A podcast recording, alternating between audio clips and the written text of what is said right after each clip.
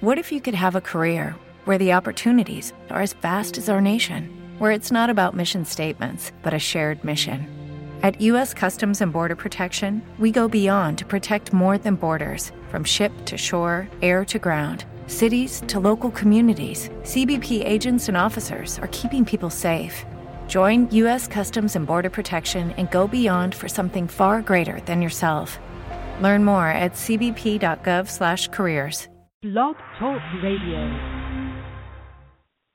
You're listening to the Dynamic Dojo Show with Restita and Robert, your source for martial arts talk radio. Three, two, one. We're live.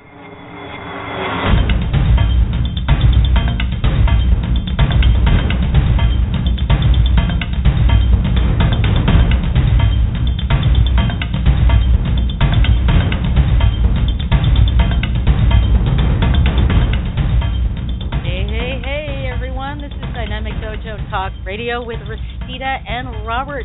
Our Sunday Punch show on October 18th. And uh, I know we normally air at 6 p.m. on Sundays, but as you know, every third Sunday, it's our Sunday brunch show. And as always, I am joined by my brother in the martial arts, Sifu Robert Steele. Hey, how's it going over there in sunny Burbank? All right, take that back. I guess it was raining. yes, it was, but we I went out for coffee this morning and it, it has stopped. Now it's clearing up. oh, good. I don't know what the deal is. It's Uh, yes, but I yeah, it's no, El Nino. going good. I'm gonna blame it on I'm gonna blame it on El Nino. Apparently, El Nino is supposed to give at least us up in here in the Pacific Northwest a a warmer autumn and and winter. I mean, like yesterday it was like 74 degrees. Yeah, and it's like October, and I'm like, what's going on? And it's supposed to, you know, at least from what I hear for the West Coast, it's supposed to be a um a warmer than usual autumn and winter. So I'm gonna blame it on El Nino. well, last time they announced an El Nino about uh 17 years ago, it turned out Mhm. to be El Nino. yeah, El Nino. That's where everything goes like like down the tubes as far as like winter is concerned. That was the whatever year it was when El Nino was was very prevalent. We had like the biggest snow that we, you know we had had in a while here in Seattle. Right. And uh, apparently this year, from what I read, El Nino is like the biggest in however many years. I, I don't remember. Like I, I don't know. I I almost want to say in history, but that's not that's not the case. But it's been a while. so right. um, I, I have something that I have to share. I have to share okay, this. please do, please do. A friend of ours, Tony Collins, has just posted this. You may even be looking at it right now. It says, Oh, Our yet. little girl is growing up. Birthday reminder. Now, this flows into our birthdays, right? Right. This week, we celebrate a very special birthday. Monica Lewinsky turned 50. Can you believe it? Seems like only yesterday she was crawling around the White House on her hands and knees, putting everything in her mouth. They grow up so fast, don't they? I I haven't seen it yet. oh my god. Oh, I'm gonna Uh, have to I- I just pressed apologize in advance. You, did you, are you going to share it? Yeah. Oh, yeah. I'm going to have to apologize in advance, folks. I'm getting over a uh, a cold that's been hanging on for like two weeks or something like that. So if I hack up a lung, don't mind me. Um, but I want to remind our listeners out there about our phone number. Our phone number here is three four seven six seven seven zero six nine nine, and I'd like all of our listeners to stay tuned in because at around eleven thirty or so Pacific time, we're going to be joined by our special guest today, Mr. Rich Boyce. He's a Kempo and BJJ and a ton of other arts practitioner, and he's going to give us a bit of insight on his philosophy as to uh, what being a martial artist means to him, um, and uh, how martial arts helped him get through really tough, tough times through his life. So stay tuned for that. All right, well, let's get moving. Who do we have for birthdays? Hey, Bob. Who do we have for birthdays today? We have I thought I Guro. lost you for a Anthony- no, I'm still here. Uh, we Okay, have good. Guro Anthony Kleeman. His birthday is on the 18th. We have uh, Michael Matsuda's cousin, Emily Nakasone. Her birthday is on the 20th. One of the actresses that plays a great bad girl from the martial arts kid, Inga Van Arden, and a past guest of the show. Her birthday is on the 24th. Oh, right on. Very cool. I'm going to see who I have here for birthdays. I haven't pulled up my birthday list yet. Let's see here. Uh Oops, that's not birthdays. oh, oh, here we go. Here we go. I'm like, where are all my birthdays? all right. I'd like to place a shout out out there for a friend of mine from uh, high school, Narissa Kalos. Um, and her birthday's on October 19th. Guy Roberts, um, a fan of the show and a frequent uh, poster on my personal page. Uh, Guy Roberts, his birthday's on the 20th. And I and uh, a former Butokukan karate student of mine, Don Yamane Hewitt, also on the 20th. And that's it for my birth. Oh, no, I take that back. I have one more former student, Wednesday, October 21st, Mr. Jason Gaines. So for everyone out there having a birthday, the people that we mentioned, and even if we hadn't mentioned you, I know there's going to be a lot of birthdays this week. This tune is for you.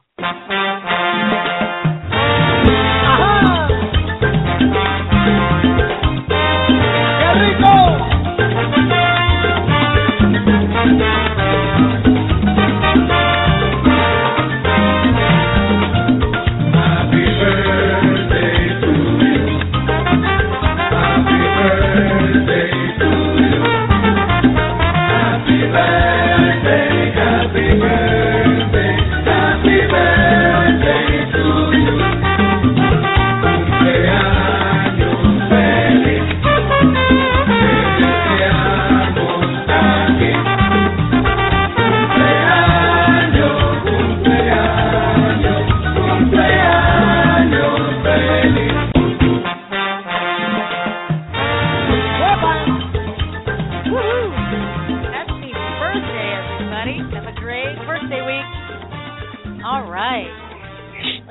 on to our announcements or upcoming events.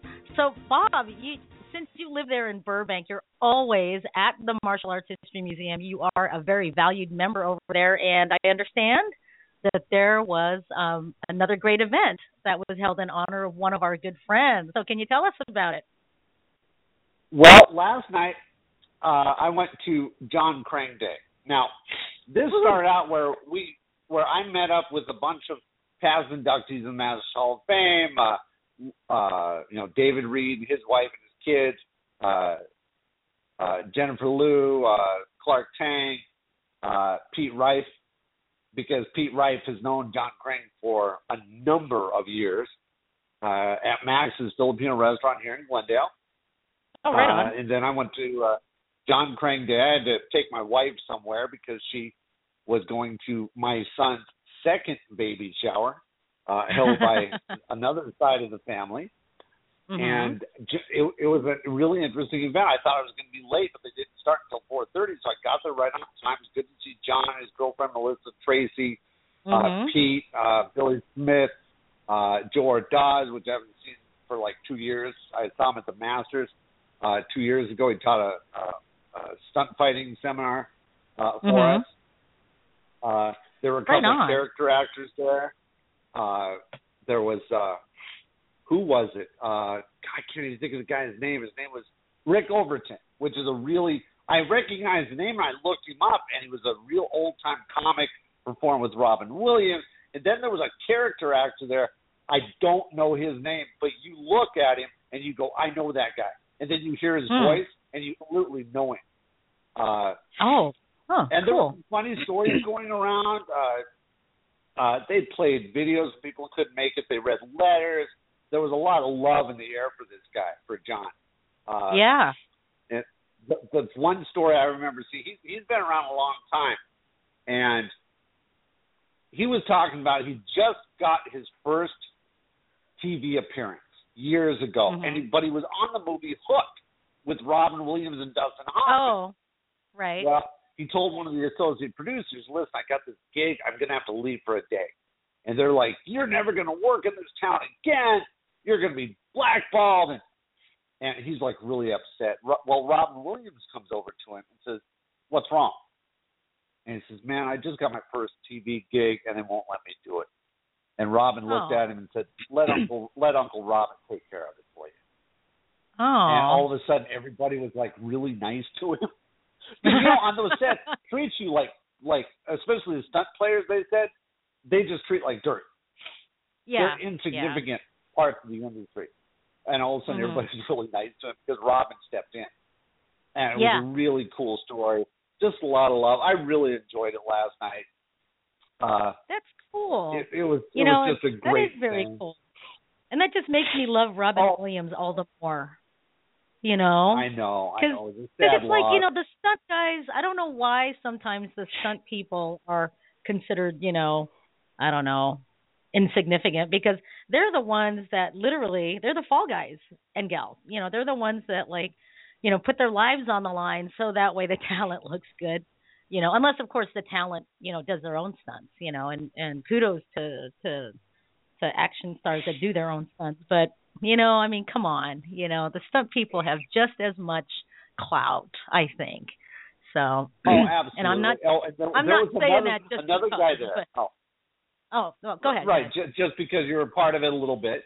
But there was another guy there, and our age is going to show right now. This guy Hmm. was a kid actor. Mhm. He played in the Brady Bunch in the Joe Namath episode. Which kid? He was he was an African American. Oh, okay. I don't remember him being Okay, there. okay, okay, okay.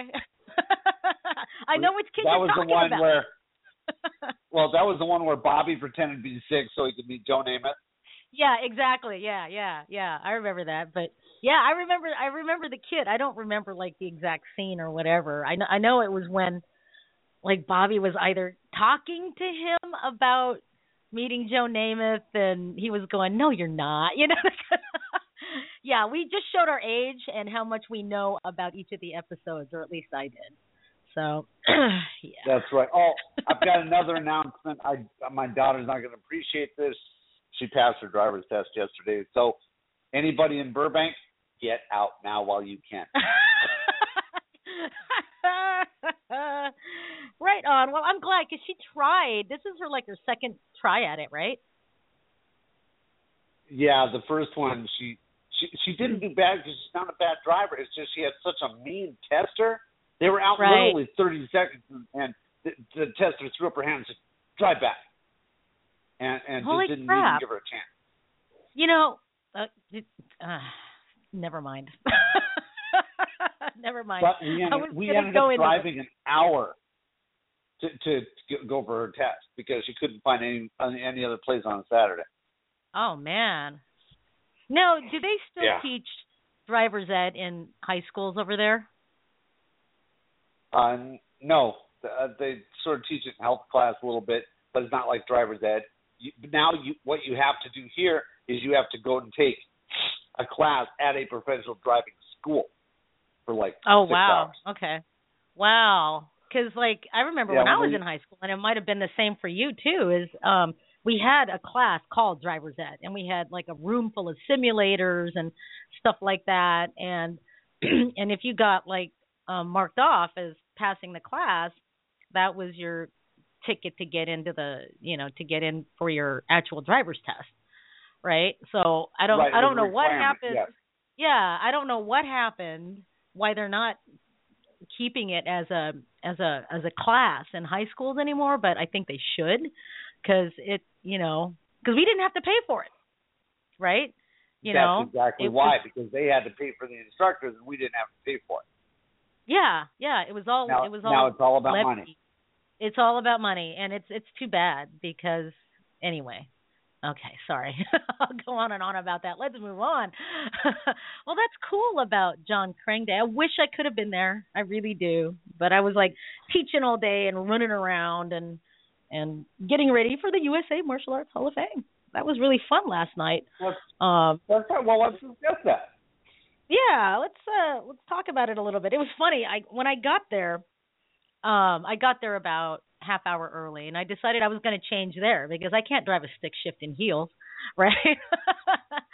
so so I brought all my stuff and and I got out, and it's a good thing that I chose to change when I got into the venue because I went. I didn't know exactly where it was going to be. I had a completely different um vision of what Emerald Queen Hotel and Casino looked like, right? Um, there's actually like two or three buildings, and I, I drove in, and I got lucky and got parking in front of the building, uh, of the conference and ballroom area, right? And I'm like, it's got to be in here. It can't be in the casino. That would be stupid, right? So I I parked and I came up to the building and it's dark. It's absolutely dark. It's dark inside also, right? And I'm like, oh man, what's going on? And I I checked Facebook. I'm like, no, it's today. What's going on? And the guy that nominated me, Justin Martin, you know, he he emailed me the day before and said, hey, I'm looking, re- I'm really looking forward to tomorrow. So I'm like, I know it's today. so I went over to the casino, which is way across the freaking parking lot and I didn't and I and I went, thank God I'm wearing my tennis shoes, right? Because I would I would have been a grumpy cat if I had to have worn heels, right? So I go over to the casino and talk to a bunch of security guys standing out front. And I'm like, "So I'm guessing that the USA Martial Arts Hall of Fame is over in the conference building, but it's dark. Can you guys double check for me if the event is here? So they're like, sure, ma'am. Just hold on a second. So they radioed into the security headquarters and they got an answer back. There is no martial arts Hall of Fame event. And I'm like, you gotta be kidding. And, and they're like, no, no, no, no, no, wait. How about you just go over there? Because sometimes, you know, events don't open, you know, until like 15 minutes prior. And I'm like, well, okay, sure. So I go over there. And by the time I got over there, the lights were on, right? And I'm like, oh, thank goodness. And then they, then they finally put up the banner that said USA Martial Arts Hall of Fame. And I met up with uh, Master Craig Jorgensen and Master Mike Shintaku, who are long, long, long, long, long time Pacific Northwest uh, martial arts names over here. And I'm like, hey, how you guys doing? And uh, so we sat outside until about like five minutes before the event was supposed to start. And um, we lucked out. Uh, Dr. Jim Thomas put all of us in a table right up front. And uh, Dr. Jim and his wife Lori sat with all of us, as well as Kathy Long. Uh, that was a surprise. I didn't even know she was there until she sat down. And uh, it was it was a it was a cool cool event. And uh, and I thought it was only held in Seattle like um, uh, not so often, but apparently it is every year. Yeah, once And a year. I had- yeah. Yeah, I had, but I didn't know it was in Seattle. You know, you know, kind of like how our how M- MHOF Masters Hall of Fame. You know, it's it's in California, it's in now in Texas, and th- next year it's going to be in Ohio. How it like kind of moves around a little bit. I thought that it just moved around, right? But you know, wow, that's pretty cool that it's in Seattle every year. So it was uh it was really cool. I missed out on all the seminars because I was teaching all day. Um, but I hear that it was just phenomenal seminars. Um, so that's pretty cool. Um, and uh, these awards, the awards are like these big plaques that they're like doorstop. I was like, holy moly, how am I? Good thing I have an SUV. I mean, that's how that's how big they are. Wow. I was like, man, okay. Um, but you know, it it was a it was smaller than our event, um, mainly because it's local, um, and that's good, you know, because it was primarily local. But there were people that came came in from your neck of the woods, uh, like Kathy and uh, some other uh, masters and a, and a, and a Kajukenbo guy actually uh, that got inducted came in from California. People coming in from the East Coast and the Midwest. It was it was pretty cool. And uh, um, Dr. Jim Thomas is just a hilarious guy. I had no idea. I was like, oh, okay. He's hilarious. So I had a great time. Um, special thanks and a shout out goes to Mr. Justin Martin for nominating me for Wushu Pioneer of the Year. So, wow, very cool. So, but I'm looking forward to the Ohio event for the Masters Hall of Fame. And with that said, I kind of want to. Uh, you think it's too early to announce this, Bob, that we might have um, Hanshi Dan Hecht, the CEO of the Masters Hall of Fame, joining us next week to talk a little bit about the event? Is that you think it's too early? I just announced it anyway. It's so- I I, know. What, what is wrong with you? I don't. Well, I mean, I, it's like I still, I, I still haven't heard back from Dana about uh, getting a list for to notify everybody about the ambassador meeting before the show. So I'm kind of going, um, getting kind of worried. So we have one week. I'll figure it out. Me and Bob will figure it out. No big deal. So, anywho, well, let's move on. Very cool. I think that's it for my announcements. Do you have any other upcoming events or announcements there, Bob? No, not my neck of the woods. All right. Well, let's move on to where's my health news thing? Let's move on to health news. Okay. I'm missing buttons all over the place here. All right. So, did you did you know that there are ways to wake up at work in the afternoon during that you know during that oh my gosh at the, I'm so tired after lunchtime. Did you know that there's a way to wake up without coffee? I had to read this because like I'm I'm drinking coffee all day because which is probably not a good thing, but hey, you know, I'm not falling asleep at 2 2 p.m. So what about you, Bob? You know, you're at work. I mean, do you get the do you get the uh, afternoon slump? Uh, if it's slow. If Oh, it's right. slow. If I'm if I'm really busy, it doesn't even affect. Oh, okay. Yeah, and that, that's kind of the same thing for me. But in my case, you know, if I'm just doing email correspondence or or uh marketing for my studio or something like that, I start to like fall asleep and all I can think of is must coffee. now, um Ann Andrews, um PhD says, "Hey, wait, wait, wait. Hold up. While your first instinct might be to get caffeinated as soon as you can, you might get away with doing and spending less. In fact, that late afternoon cup might keep you up at night, leaving you in the same place at the same time tomorrow.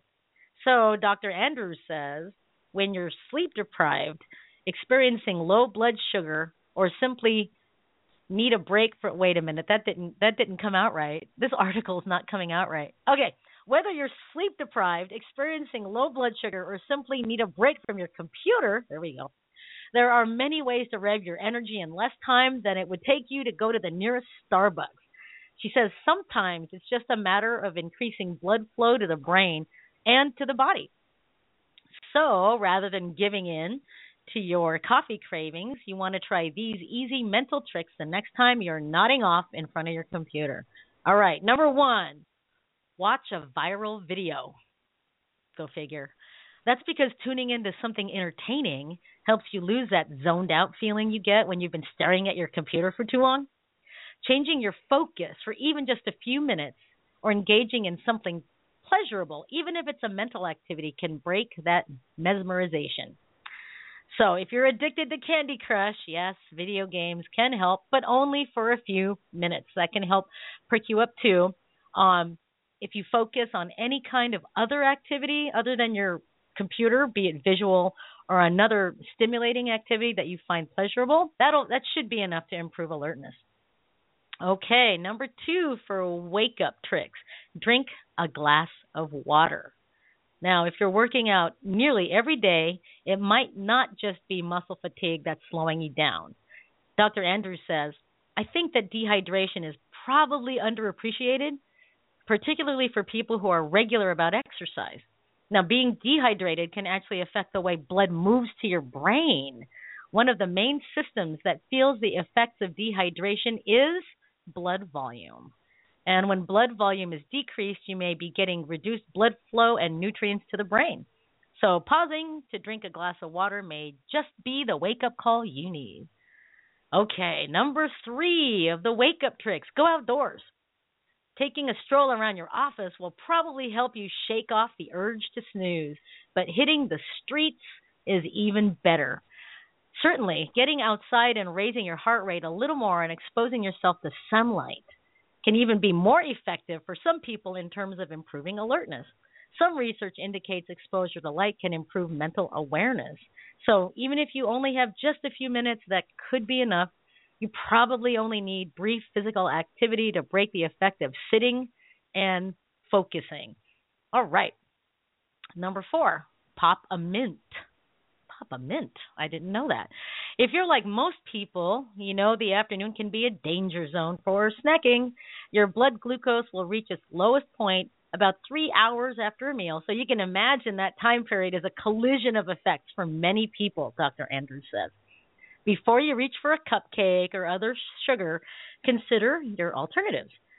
Something as simple as putting a mint in your mouth can be just enough to counteract that zombie like feeling you feel late in the afternoon. Once again, it's all about just having a little bit of sensory stimulation. But what if you can't wake up? What if you still want that coffee for that boost? It means you're probably seriously sleep deprived. All of these things that I just mentioned uh, about are really to combat problems with psychological alertness, but none can overcome chronic sleep deprivation. So, Dr. Andrews says you might just need to seriously commit to getting more sleep. People are just staying up too late. They get up to the alarm every day, and by Friday, they are down by as much as 10 hours of sleep. And that's really going to affect your performance athletically, physically, and mentally. Wow. Can you imagine that? Just losing 10 hours of sleep a week? That's crazy. I know. So, Isn't that insane? That's nuts. That's nuts. So that's that's it for my health news. So let's move on to weird news. All right, what do we have for weird news? Well, you're you're everybody's familiar with a DUI or DWI, depending on what part of the country. It means driving while intoxicated mm-hmm. or driving under the influence. Mhm. Well, you know, it's of course illegal to drive a car while while intoxicated. It's illegal to drive a boat while intoxicated. I have a real interesting one for you this week. So. Okay. Okay. A man was held on five thousand dollar bond Wednesday after he was arrested on a Florida bridge and charged with felony DUI in uh-huh. his motorized wheelchair. That's crazy. oh God, I can't wait to hear the rest of the story. Go ahead. I you know, oh God. You know, it's one thing. Okay, technically, driving while intoxicated. He was driving. He wasn't in a motorized uh, vehicle. I'm interested in how they charged him with a felony. Yeah, this yeah. is going to be I, interesting. Yeah, I'm I'm interested well, in hearing about this. Ronnie Scott Hicks, 54, remained in the Brevard County Jail after his arrest shortly after midnight Tuesday at AIS Tra- Trail Park in the town of Palm Bay. According mm-hmm. to Brevard County court records, police say that Hicks was blocking multiple lanes of travel on a bridge and that he smelled strongly of alcohol. He oh, refused oh, to take a field sobriety test, they said, and he declined treatment for an unexplained head wound. Had an extensive DUI record, including two convictions in 2013 and one in 1998, court records show. It, it couldn't immediately be determined whether those offenses were committed in his wheelchair or in a more traditional vehicle. Wow. Wow. well,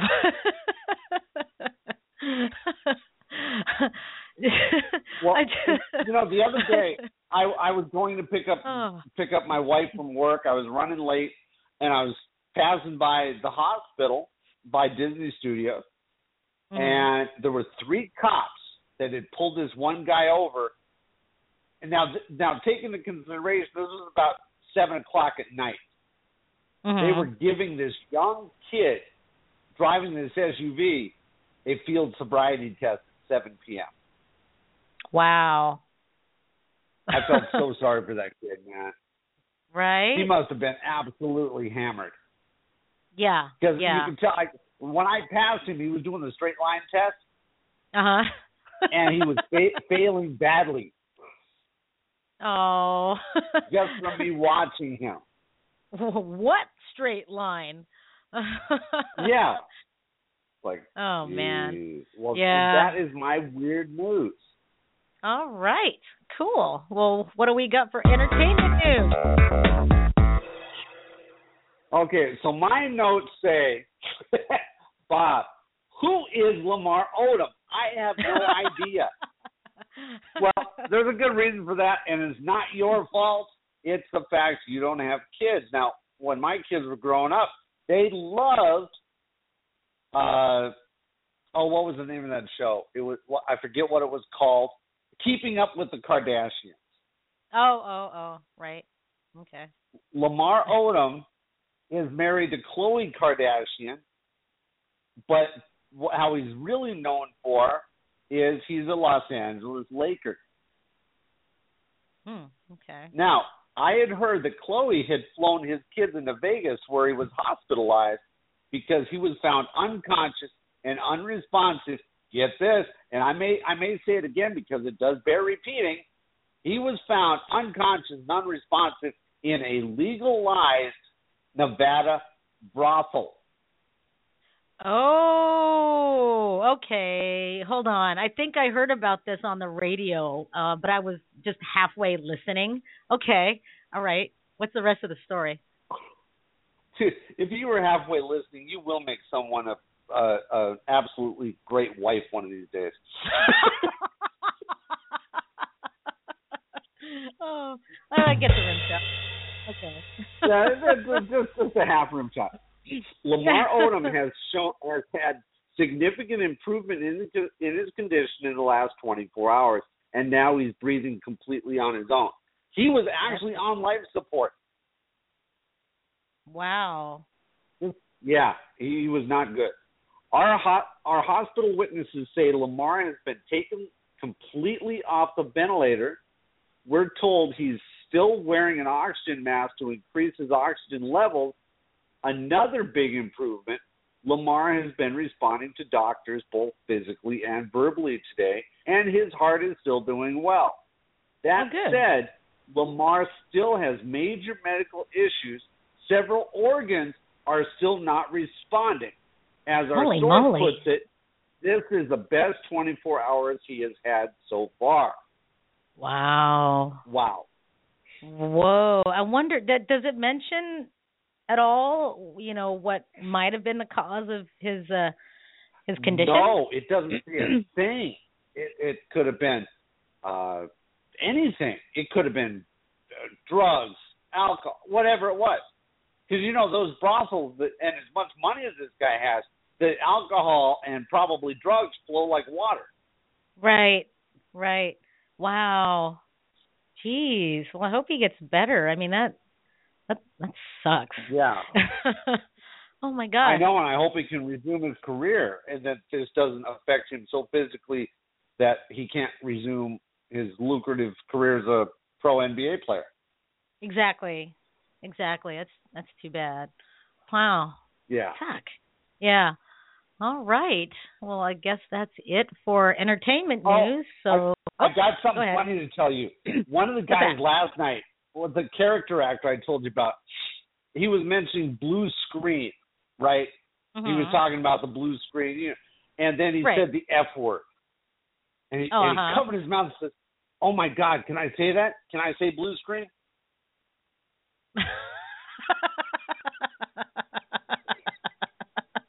That's good.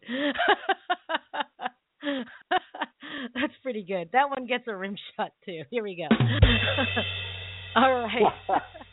So let's do this. Uh, let's just take a short uh, three minute break or so. And uh, when we come back, we will be joined by our special guest today, Mr. Rich Boyce. So don't go away. We'll be right back after this. If you own a gun, you have a full time responsibility. When you aren't using it, be sure it can't get into the hands of curious children. troubled teenagers, a thief, or anyone else who might misuse it. Your family, friends, and neighbors are all counting on you. Remember, always lock it up. For more information on firearm storage safety, visit ncpc.org. This message brought to you by the National Crime Prevention Council, the Bureau of Justice Assistance, and the Ad Council. Dear parents, much of what we learn in this world comes directly from you. Whatever your message is, it will become part of us forever. Please teach us to accept one another. Teach us to respect one another. Please do not fill our minds with hatred. Do not expose us to bigotry. Do not teach us to judge each other by race, religion, orientation, or the color of our skin. Teach us the concept of tolerance. Teach us to understand one another. Teach us to accept people of different cultures and persons with different beliefs than yours. Please help us to create a world where every man, woman, and child is treated equally. Dear parents, please don't teach us words of hate. We learn from you every moment. If you use certain words which might be hurtful to others, we will repeat that word. Please don't show us acts of hate. If you act against people of different faiths, we will repeat your actions.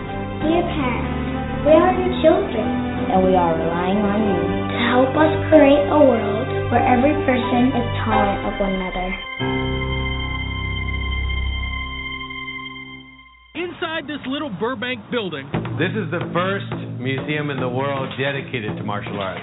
It, it really reflects on the style and the, the philosophy of each and every different culture. White eyebrow kung fu, monkey kung fu, uh, the animal styles, Shaolin. Talking about the ninja here. Japan had the samurai. Here we go into our Korean section. In fact, every corner of Asia and the Pacific has its own martial art. It'll be an absolute shame if one day you ask a kid and he doesn't know who Bruce Lee is.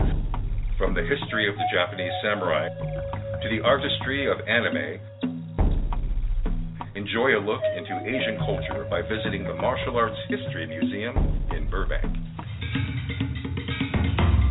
Hi, this is Frank Dukes. This is Joe Douglas Wong. Hi, this is Kumu Lua, Michelle Manu, and you're listening to Rosita and Bob on the Dynamic Dojo Radio Show. The only place to be to get the real scoop on the real things that are going on in the martial arts world.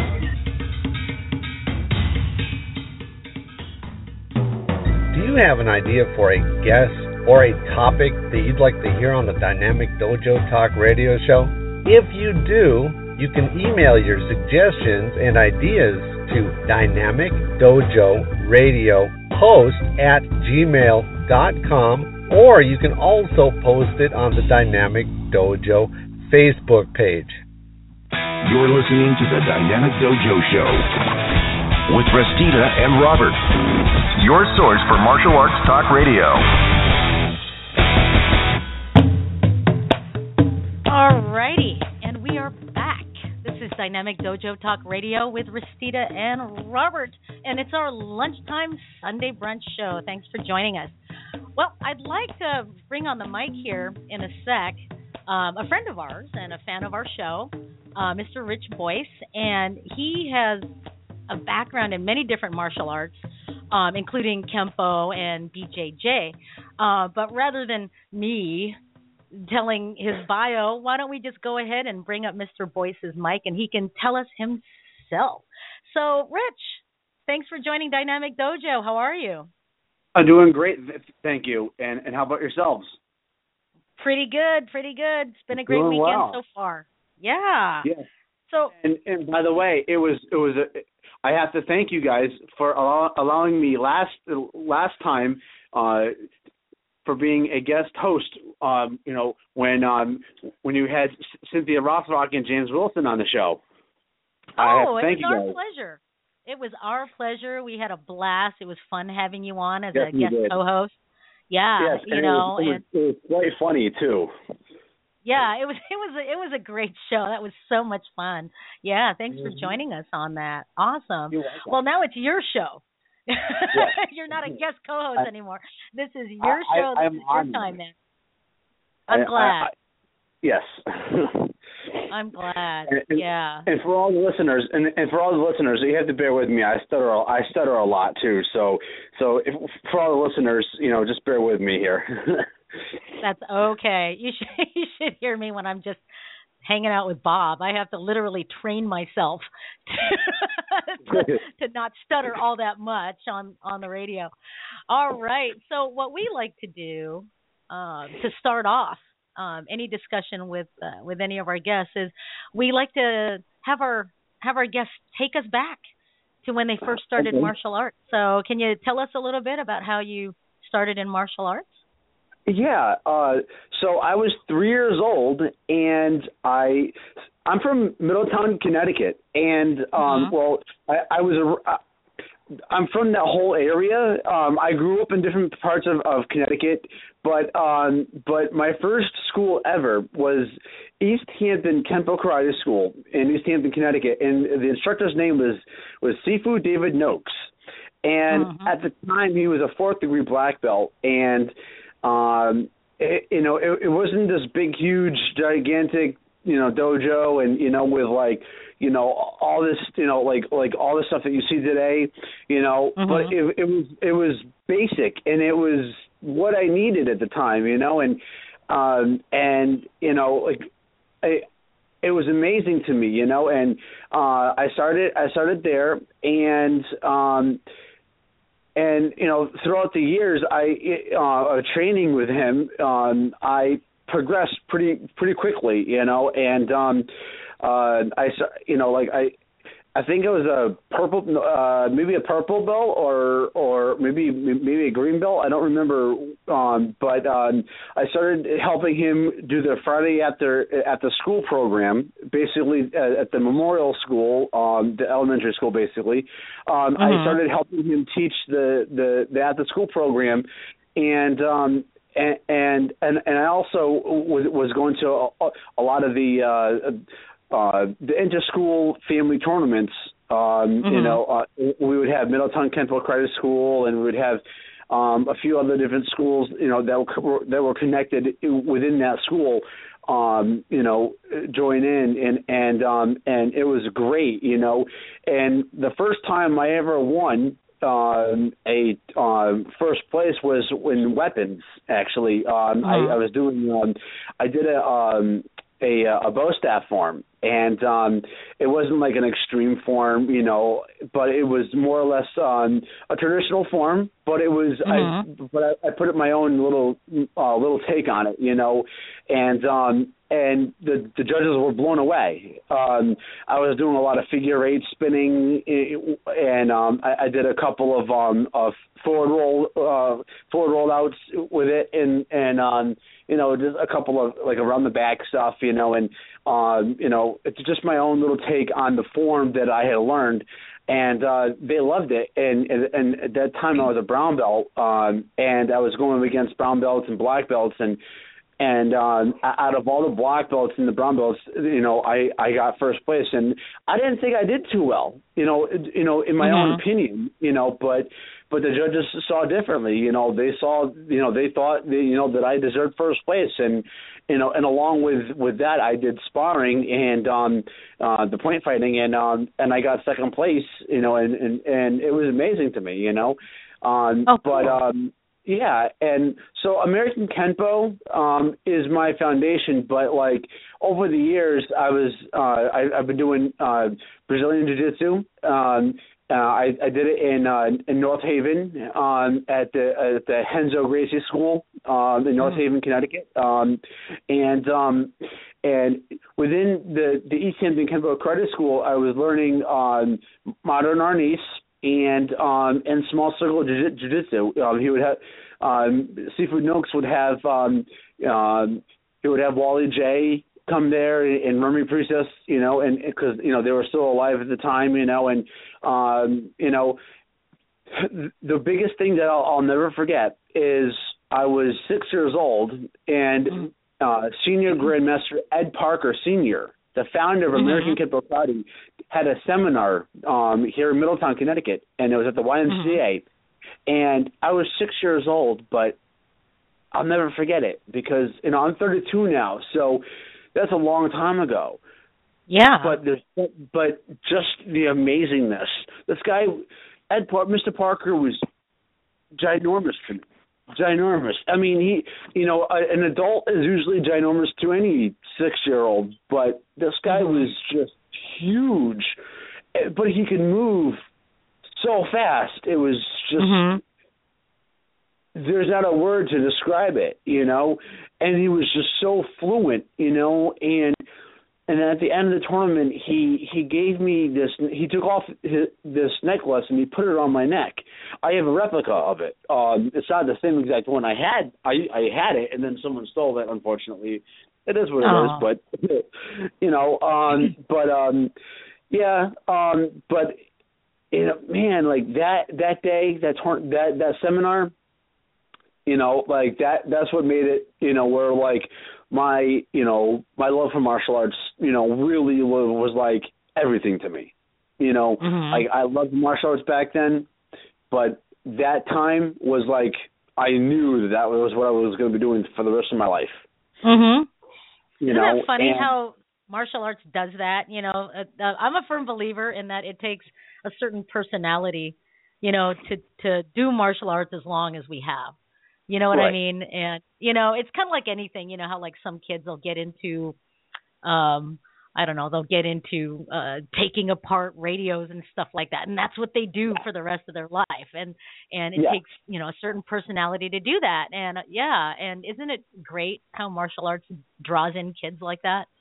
Yeah, and you know, like nowadays, um, you know, a lot of people, you know, they see the the, the MMA, and Mhm. uh, you know, eh, I'm kind of going off of what I put, you know, like I commented on something that you had posted on Facebook, you know, the other day, and I'm so I'm kind of like going off of what I'm about to say. I'm kind of going going off of what you know what I commented on um, here Mhm. a little bit. Um, you know, a lot of kids nowadays and people my age, you know, they see all this MMA stuff, you know, and you know, MMA is great, but you know, they don't see the tradition behind it. They don't see the um the um the background in, you know, in each thing that in in MMA, you know, and like now MMA seems like it's you know, like it's almost losing the the um um you know the importance of like what martial arts teaches us you know and teaches kids you know. It's not just about you know the punching and kicking. It's about like having confidence you know and like standing up for yourself when you're being bullied you know like and bullying you know speaking about bullying you know like the martial arts kid that movie man like it really shows like what it's like how it's not good and how like how like we can stand up for you know for ourselves and we can stand up for our friends you know and and kids you know and you know and like um you know it's just like the traditional martial arts is, plays a big role in like how we present ourselves and how we you know and and how we can better ourselves you know like Mhm. and that's what to me martial arts is most important about you know Well, so yeah. sure anybody Yeah. can throw a punch and a kick you know anybody can can can do a takedown anybody can you know can do can hit a certain point in the body you know and and activate a you know um you know a, a you know and activate the electric the, the electrical points in the body and eventually make the person fall out you know passed out you know anybody can choke somebody out anybody can break an arm you know Mhm. but it takes a real uh, you know real focus to like you know to feel like to to feel like your world is coming down on you and then like say like it's gonna be okay you know so it's Mhm. gonna be i'm gonna be all right you know like don't give up you know continue you know like fight for what you believe in you know Mhm. and have that that courage to like just say like i can do this you know and you know like that's what martial arts for me is all about you know Mm-hmm.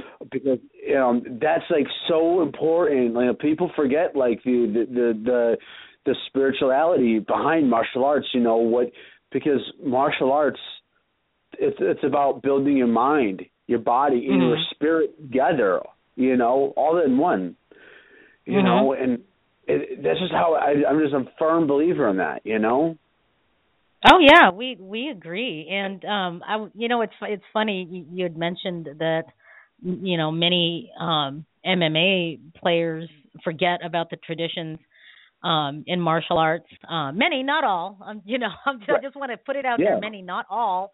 Uh, or just uh, maybe I should just say some. Some, not all. You know, will downplay traditional martial arts, and you know, I remember uh, like last month I came across this article and I just found it again because I I had to like because uh, I had to look at it and go, what the hell is this all about? But it's got some good points and it's got some points that make me go, rah, right? You know, yeah. traditional martial arts have a place in it. But apparently, this article says that there's four main reasons that traditional martial arts um, don't work in an MMA ring. Number one, lack of conditioning. I have to beg, I have to beg to differ on that. Number two, lack mm-hmm. of groundwork. Number three, lack of sparring, and I have to beg to differ on that. And four, lack of cross training um, which I beg to differ on also. Yeah. Um, and you know the the gentleman that wrote this article uh, made some really good points. Um, however, I tend to look at it like you know sometimes you know people from any art, not just MMA, will look at other arts and only see you know a big picture of it and only see the right. surface of an art rather than right. you know really delving in and going what you know does kung fu really have groundwork and grappling. Yes, we do. It's called Shuai Jiao. But, you know, if they're yeah. just watching Shaolin Kung Fu people doing, you know, fancy forms, that's all they see, right? You know, so it's kind of like, you know, I agree with you there that, you know, the the, the traditions, you know, um, you know, are very valuable. It it, it gives a uh, it gives any uh, combatant, whether traditional or MMA, um, a good, I guess, uh, not a moral, but a a, a, a great base um, to work their their motivation on and stuff like that. So, but that's just me. You know, there's gonna be you know MMA people that'll be like, oh, that's bullshit. You know, but whatever. You know. you know, whatever. All right. You know, so Bob. And, and yes. oh, go ahead. Go ahead. I was No, going to ask I- Bob if he had any comments on that. Oh yeah, yeah. Let's hear about what, what, what, let's see what Bob has to say about that. Mm-hmm. Well, there's a lot of what you had to say, Rusty, that I totally agree with because they only see the forms. If they see see the wushu or the tai chi, they only see the forms. They they don't see that there is a part of ground fighting within a system Mm-hmm. uh, like Dumog or something like that. It's just Right. we don't. That's not our core. Yeah. We would Yeah. prefer not to be there. In the martial arts kid, uh, uh, not Orlando, uh, our Marcus Taylor tried to take down Don Wilson with a double leg takedown. He palms, he, he sprawled, palm striked him in the head and it hit him. Because Yeah. that's not Mhm. Don's focus. He wanted to show that it was okay to do that. Uh, but see, that is their core. Ground fighting is BJ is, is their core workout. Not Mhm. like at the beginning of UFC, where it was only Right. Royce Gracie. That was Mhm. it. And he was Mhm. beating everybody. Until Kimo came along and beat the crap out of him. And he still Yeah, won the fight and- by arm barring him. In a street Exactly. fight, Royce would have gotten Ho- would have gotten his butt kicked. Right, Mhm. and it's like Matt Hughes, like Matt Hughes, Matt Hughes beat Royce Gracie bad, um, and Matt Hughes um, did not train um, in um, traditional gi Brazilian Jiu-Jitsu. He trained in, in Jiu-Jitsu, just not, you know, just not in the way like traditional, you know, where where you go in and, and you wear a gi and you you know Yeah. and it's technical. He trained combative wrestling, you know, combative Mhm. grappling, you know, um, which in in in, in hindsight it, it is the same thing, but just without a gi, but it's just a little slightly different. Um, but he still beat Royce Gracie, just like Ken Shamrock, um, you know, um, you know, was a, he's a wrestler, but he didn't have the grappling that you know, and, and the jiu-jitsu skills that Royce Gracie had in, and, and Ken Shamrock lost every time against Royce Gracie, every time, you know. Um, so there's good and bad in all, just like in Kenpo. In Kenpo, we do a lot of groin strikes. We do a lot of throat strikes. Um, we do a lot of eye gouges. We do a lot of um, uh, inserts, um, a little additives, basically. You know, um, where we do a block and then we we kind of just elongate our block and we make a strike out of it. You know, like a rake to the eyes. You know, um, or like um, you know, in in for example, um, okay, five swords. Um, most famous technique, you know, it, um, of um, uh, of American Kenpo, five swords, right? Mm-hmm. We call it swords because we do a lot of sword hand strikes to the to the throat. We can't do that in in, in MMA. Um, right. And then we do a, like a, a the, traditionally or, or ideal phase, we do a scoop, a backward scoop kick to the groin. Um, but here's the thing: we don't have to do a groin kick. We can do a back kick. You know, we don't have to do a sword hand strike to the throat. We can do a, a back fist. People don't realize that. You know, when they see Kenpo, they see, you know, and then they see, you know, the person standing there getting the, you know, and not having a sparring partner where they just see the person getting hit and not doing anything. Well, that's there's all these different things about martial arts that you don't realize. They just see the surface of it, but they don't understand. They don't understand what we're doing, and then they just judge a book by its cover.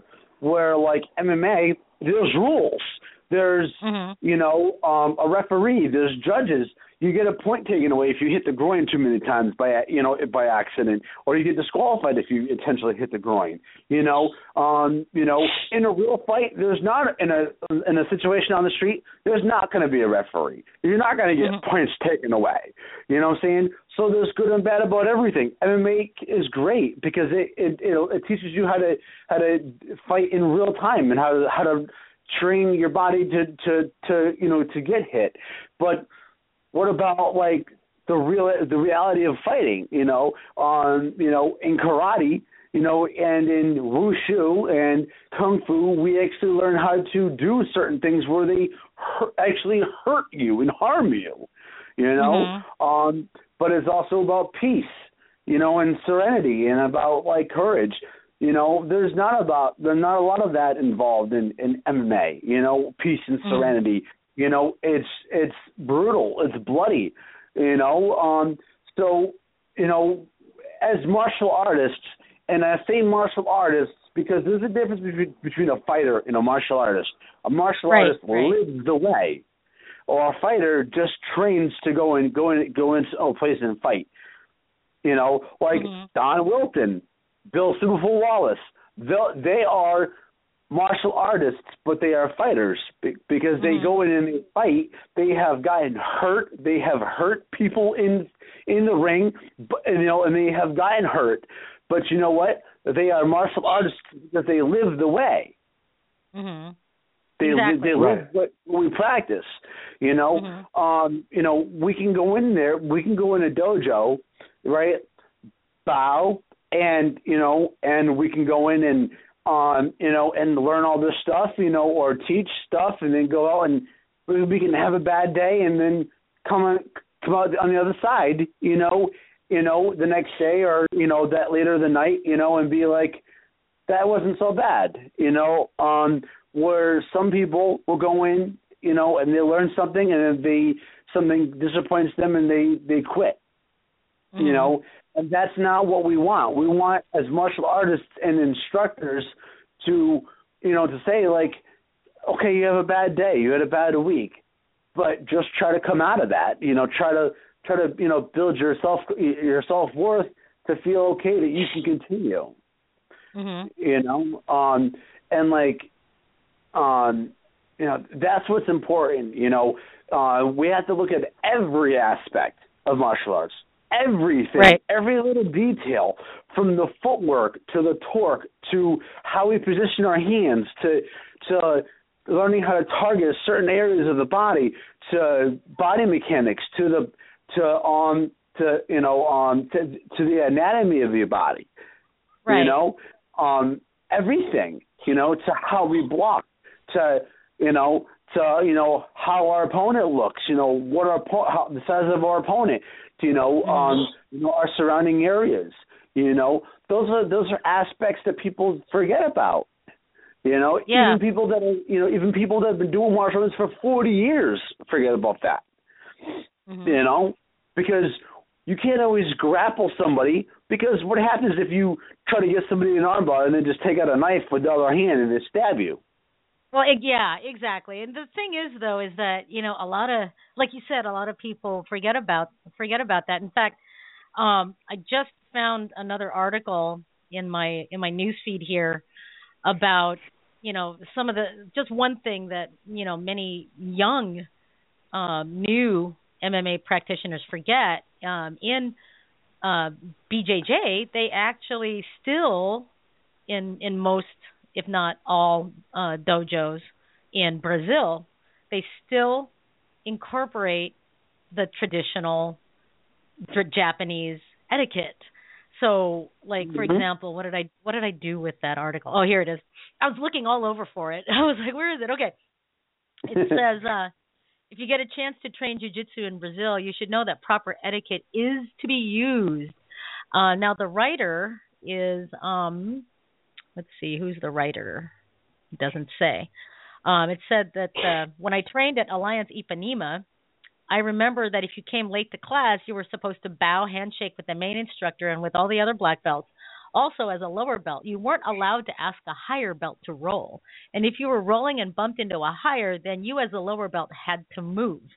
And uh and it in that in that particular dojo, it was it was pertinent that you showed the proper amount of respect and neglecting to show quote unquote neglecting to show the proper respect during any class is publicly and enthusiastically remedied by the instructor. Let's and it says let's not let's not be the bumbling gringo. And um at minimum there are four points to which you should bow and convey respect before and after training in brazil. You have to bow to the dojo um, a photo of the dojo's founder the master of the dojo um, and the instructor of the class. Um, and they say that after you've changed into your kimono, as you approach the tatame, you should bow before stepping on the mat. So, you know, pretty standard for Japanese standards, right? Then approach Yep. the front of the dojo and bow to the kamiza, or if there's no kamiza, there's a uh, you bow to the photograph of the dojo's founder. Um, and if there's no photograph, you bow to the front of the dojo. Uh, then you approach the ma- master of the dojo, bow, and then offer a handshake. Approach the uh, class's instructor, who's always nearly a black belt, bow, and then offer a handshake. And you repeat the same process after the training has in, uh, has concluded. And uh, you also have to know um, different uh, other things like uh, the proper seated position, how to tie your belt before leaving the mat for water, how to tie your uh, and to tie your belt facing a wall, never facing a teacher, which is what we do also. Uh, you don't Mhm. step on the mat without wearing a kimono. Um, uh, at least for this particular dojo that he's talking about, because um, they didn't do nogi grappling, right? Um, and you don't leave your kimono on on the floor, and all sorts of stuff. So it's kind of like you know, a lot of people look at the the results of BJJ and, and uh, as as to how it applies to MMA, which is you know good. It's it's good for you know groundwork and stuff like that. But a lot of people just think that oh you know well you know if I'm on the ground then I'll just you know put you in a short armbar or something like that, and they just think that it's part of the kick-ass mentality. Um, and they forget that Brazilian Jiu-Jitsu has traditional roots that are still being recognized today. So it, Right. it kind of kind Right. of like makes me wonder why some of the young people, um, especially what I call the fanboys, the fanboys that all they do is they wear tap out gear Yeah. and MMA is the best and traditional martial arts sucks and all that other kind of stuff. I, it it behooves me why they think that you know traditional arts suck when you know the one of the big things that makes MMA is BJJ and they come from a traditional background and still use tradition. So I it, and and it it's, it's funny that you it's funny you know how you said that because the other day I I had posted something because you had shared some you had you had made you had wrote something I shared it and then I wrote something and I talked about I specifically talked about the definition of mixed. The actual I looked up the actual definition of mixed. Um Uh-huh. let's see if I can get to it here. Um because that well, was while you, important. While you're finding that, I want to I want to just tell the listeners uh, about what the context is of what we're going to talk about here in a second. So, um, in the middle of the week on my Facebook page, I posted a um, a comment about how some dude commented on another Facebook video, um, and this Facebook video was um, about team team fighting in MMA. And it, Yeah. it was it was kind of a cool video in the sense that okay, you know, you got a team of five guys, you know, two teams, uh, you know, five guys on one side, five guys on the other, and the ring is huge. it's it's like if you put six MMA rings together, MMA mats together, you've got this ring, right? It's huge, and um, you know, uh, guys were double teaming, triple teaming, quad teaming on one guy, you know, and it was brutal, absolutely brutal, blood everywhere and stuff like that. But anyway, there was this guy that commented um about some some other comment about boxing. And he said, saw that. "Boxing is gay. MMA is the real way to fight. Boxing is gay." And um I commented on it on the original video. I I went, "Dude, you know, first of all, yeah, I, I commented. I said, "Dude, first of all, you know, you know, why do you want to go around using the word gay like a 12-year-old teenager?" Number 2, you know, boxing has its merits for stand up.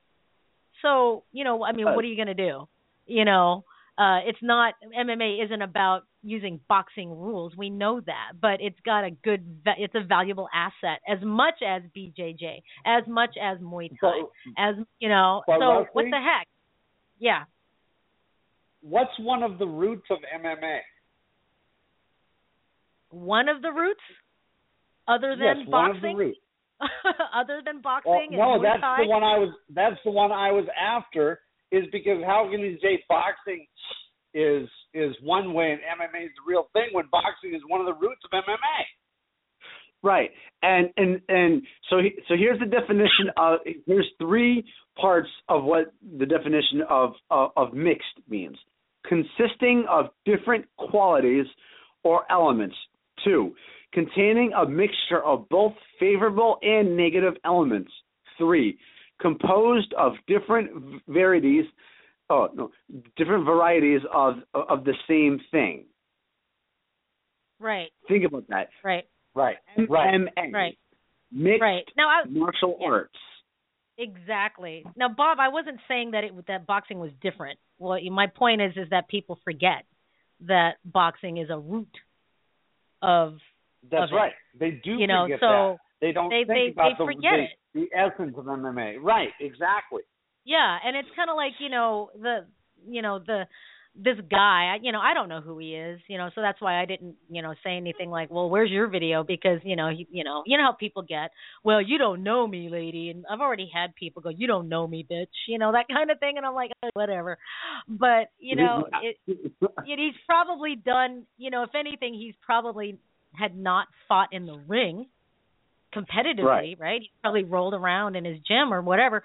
I'm just assuming. I'm not saying that that's what it was, but it's kind of like the people though that actually have fought competitively in the ring.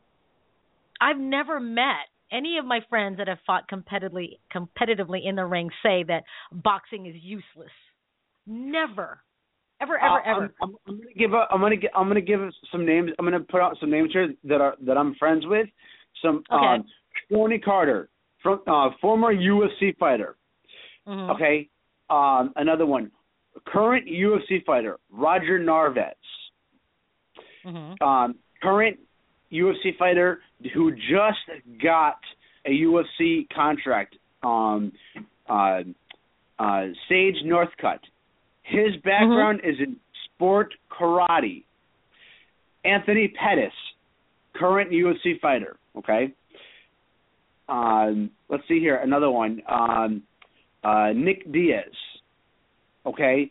Um, All these people, right? Okay. Um, um, okay. All these people. Okay. Uh, another one. Um, uh, I can never pronounce his, his last name. Um, I can. Ne- I, I feel bad, and and I'm, I'm gonna say this before I say his name. Uh, I apologize if I if I say it wrong, but Andrew uh, Corandelli, um, and Mhm. um, yeah, uh, Andrew Calandrelli. Uh, Calen, uh, it's C A L A N D R E L L I. So yeah, basically he's a Bellator. huh. Yeah, Calandrelli. Thank you. Um, he's a Bellator fighter. Um, he's a current Bellator fighter, and which is the the rival company to the UFC, and he lives in in uh, in uh, North Haven, Connecticut. And like I said, he's a current Bellator fighter. Um, Tito Ortiz. Um, um, a lot of these people, right, um, are all um, trained in both, um, uh, you know, Brazilian Jiu-Jitsu and um, and other systems of martial arts. Also, um, they will tell you flat out. Uh, and also, um, I'm going to put another name out there: Luke Kumo, uh, former UFC fighter. He was on Tough too.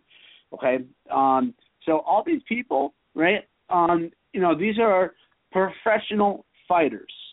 These Mhm. guys made it big, and they're and by right they they deserve the respect because they they've made it. You know, in the big Mhm. they've made it. You know, and they will tell you flat out um, that um, yeah, um, boxing is a very important aspect. You know, and you know why? Because they te- because boxing teaches you to how to throw the punch properly Right. because right. anybody as martial artists right people us people who learn how to we learn about the science of fighting okay the science the the word science of fighting comes from the legendary steve muhammad okay who Mhm, who mhm. used to go by the name steve sanders who Mhm, fought with bruce lee who trained under uh who who's a first generation kenpoist um un, under mr parker um, who I got who had the honor the honor and privilege to meet um, in June um, um, in Hartford at a at a at a Kenpo seminar. Um, they have all said that um, within the science of fighting, you know, that it's important to learn certain aspects. It- Mhm. you know, we can all throw a punch. We can all throw a, throw our hand out and, and make contact, you know, to the body. But why just throw? Think about it. Why just throw your arm out there as as a punch when anybody can do that, right? Why just throw it out there if you don't know how to do it? It's Right. like you have to learn how to drive before you drive, right? Mhm. You have to learn how to ride a bike before you ride a bike. So why not learn how to throw a punch? Learn it. Learn how to do it properly to make it pre- precision and perfect it. You know, you know, it's about there's, there's different ways to throw a punch, but learn how to do it. You know, like you know, just don't just throw it out there. Throw it out there without learning how to telegraph it. Learn how to throw it with Mhm. power and speed and torque. You know, um, you know, don't don't cock back. You know, you can recoil, but but don't cock back. You know, don't don't throw your shoulder your shoulder up. You know, and and make it so. You, oh yeah, hey yeah, I'll throw throw a punch at you. You know, because that's what you're Mhm. doing when you throw your, your your shoulder up. You know, learn how to throw it. You know, Right. that's what boxing Exactly. teaches you. Boxing teaches you how to how to move with your feet. Mhm. Um, why do you think why do you think Muhammad Ali was the greatest? He was the greatest boxer that ever lived, and he's still he's still you know in, in my in my own opinion, this is my own opinion that I think he is and he will always be better than than um Floyd Money Mayweather.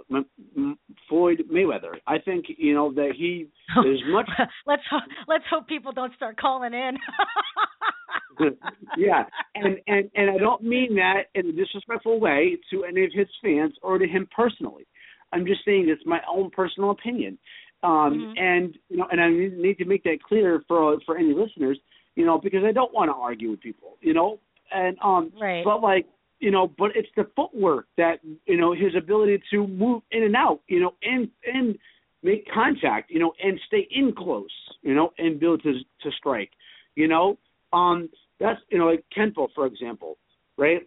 we have uh, we take Mr. Parker took aspects from hundreds of different stuff of different systems and styles to you know, and he just took little bits and pieces of stuff and put them into his into his system when he made it. When he 1st Mhm. formed American Kenpo, he took bits and pieces of stuff and he implemented it, you know, and he made his own thing so he could understand how to do it so people can understand what to do, when to do it, and how to do it. Mhm. You know, Oh, sometimes so- I wonder if sometimes I wonder if MMA people, you know, are talking about like old style boxing when when you know, like when Jim Corbett, you know, was was still around in the 1900s, gee. you know. And it's like, you know, I, because like, you know, I I don't know how many people know that, you know, that there was like this this renaissance of boxing you know, especially like in the early 1900s, like the 1920s or something like that. You know, and th- these mm-hmm. are stories that I hear from my own that I heard from my own dad. You know, that when the that Filipino, the Filipino version of Western boxing was just different enough. Um and you know, and how it came over to the United States and and and Bob, you know, one of uh one of the uh, people in in your lineage, you know, uh Lucky Mhm. Lucaylucay was one of those guys that brought the Filipino Yeah. method over here, right? So a lot of people like forget that like a lot of the traditional aspects of Filipino martial arts like became a part of Filipino then modern quote unquote boxing and brought it over here, right? Otherwise we'd still be, you know, fighting, you know, with our with our hands up in the old English style, you know. you know. Um, so yeah. You know, like I, I, this is a question for both you and Bob. I want you to, to name five things each um, that are details of your systems uh, of little little things. Okay, uh, I'm going to name five things. Okay, Okay. so um, uh, um, my things are like um, uh, recoil. Um, Okay. Okay. Origin.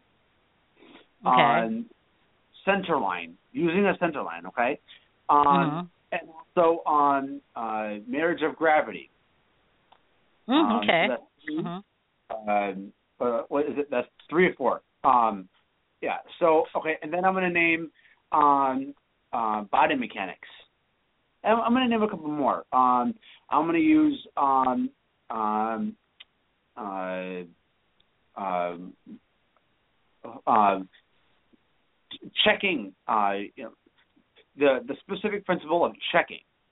Okay. Mhm. Um, so now, Rosita, you name you name some things, and then Bob, you name some things that Okay, are very specific details that are important. Very cool. Um, coming from my Filipino martial arts background, I can't say enough footwork. Know your angles, right? Um, you know, know your platform is is how I teach my own students. You know, you've got your shapes, your footwork shapes like the triangle, the hourglass, the square, the circle. Um, so there's the footwork, but also uh, number two, uh, know how to not only strike but guard while you're doing your footwork, right? Because a lot of people will throw a wild punch but forget that someone can counter punch or counter kick Right. or whatever. So you kind of, I guess that goes into three.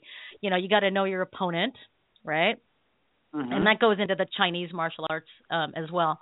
What is that? Three or four? I lost count. I guess that's Four. Yeah. Four. That was four. Okay. Okay. And number five from my from my Tai Chi background. Well, actually, I'll I'll I'll say both my Tai Chi and Kajukenbo background is that you have to learn how to blend as well as to smash.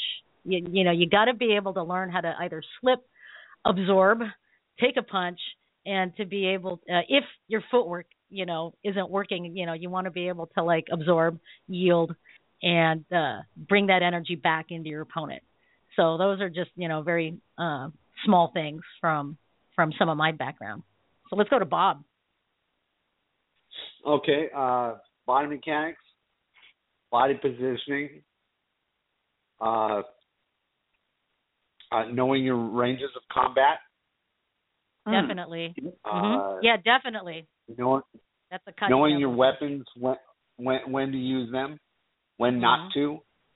hmm Uh, and people are going to hate me for this. Avoid going to the ground, No, I no, I especially can. I in can today's society. Yeah, I mean, I can see why, you know, because it's kind of like in the team MMA video that I posted on my on my on my wall on Facebook, right? There was a guy on a team that was losing and um the the guy the guy's teammates, the guy that was losing, his teammates, after they got done with their opponents, they saw what was happening, and they proceeded to kick the snot out of the guy that was on their guy, right? And it was kind of, and they were on the ground. So here's this guy trying to grapple this this guy on the ground that was losing, and he, here comes two guys that come and kick the snot out of this guy, and they stomped him. They were rib kicking and elbow elbowing to the head, and the guy was down, and they were just kicking and beating the snot out of him. So it's kind of like, yeah, you know, I personally I like the grappling aspect, but you know, realistically, you can only grapple with one person at a time. That's just my take, and people are going to hate me, hate me for that too. But I've yet to see people grapple against two or three guys. That's just that's just saying, you know, just saying. Right. Um, Exactly. you know, and uh but you know, did now have you guys noticed that pretty much everything we said, you know, uh we might have missed a few points here and there, but everything that we said is is prevalent and present in all of our arts. Right? Yeah, absolutely. When it comes to combat, it's not just an MMA thing. It's not just a you know, and I just want to make sure that the listeners know that I am not we are not downplaying MMA. We're not dissing MMA. Not. We're just Not at all. saying because I love MMA, right? I mean, come on, you know, like Kajukenbo, you know, come on, I I love MMA. Um, you know, sometimes we see, maybe it's just us, but you know, sometimes we see some, you know, especially the younger MMA players and less experienced MMA players, you know, diss the the the the older systems that the roots of MMA come from. I mean, they're you know, it's like feeding, it's like uh, biting the hand that feeds you type of attitude. You know what I mean? And uh, that's just something that we're talking about right now. And uh, you know, and earlier I said I've yet to meet anyone that actually fought in the ring that would say, "Hey, you know, uh, jujitsu ju- jujitsu is bullshit."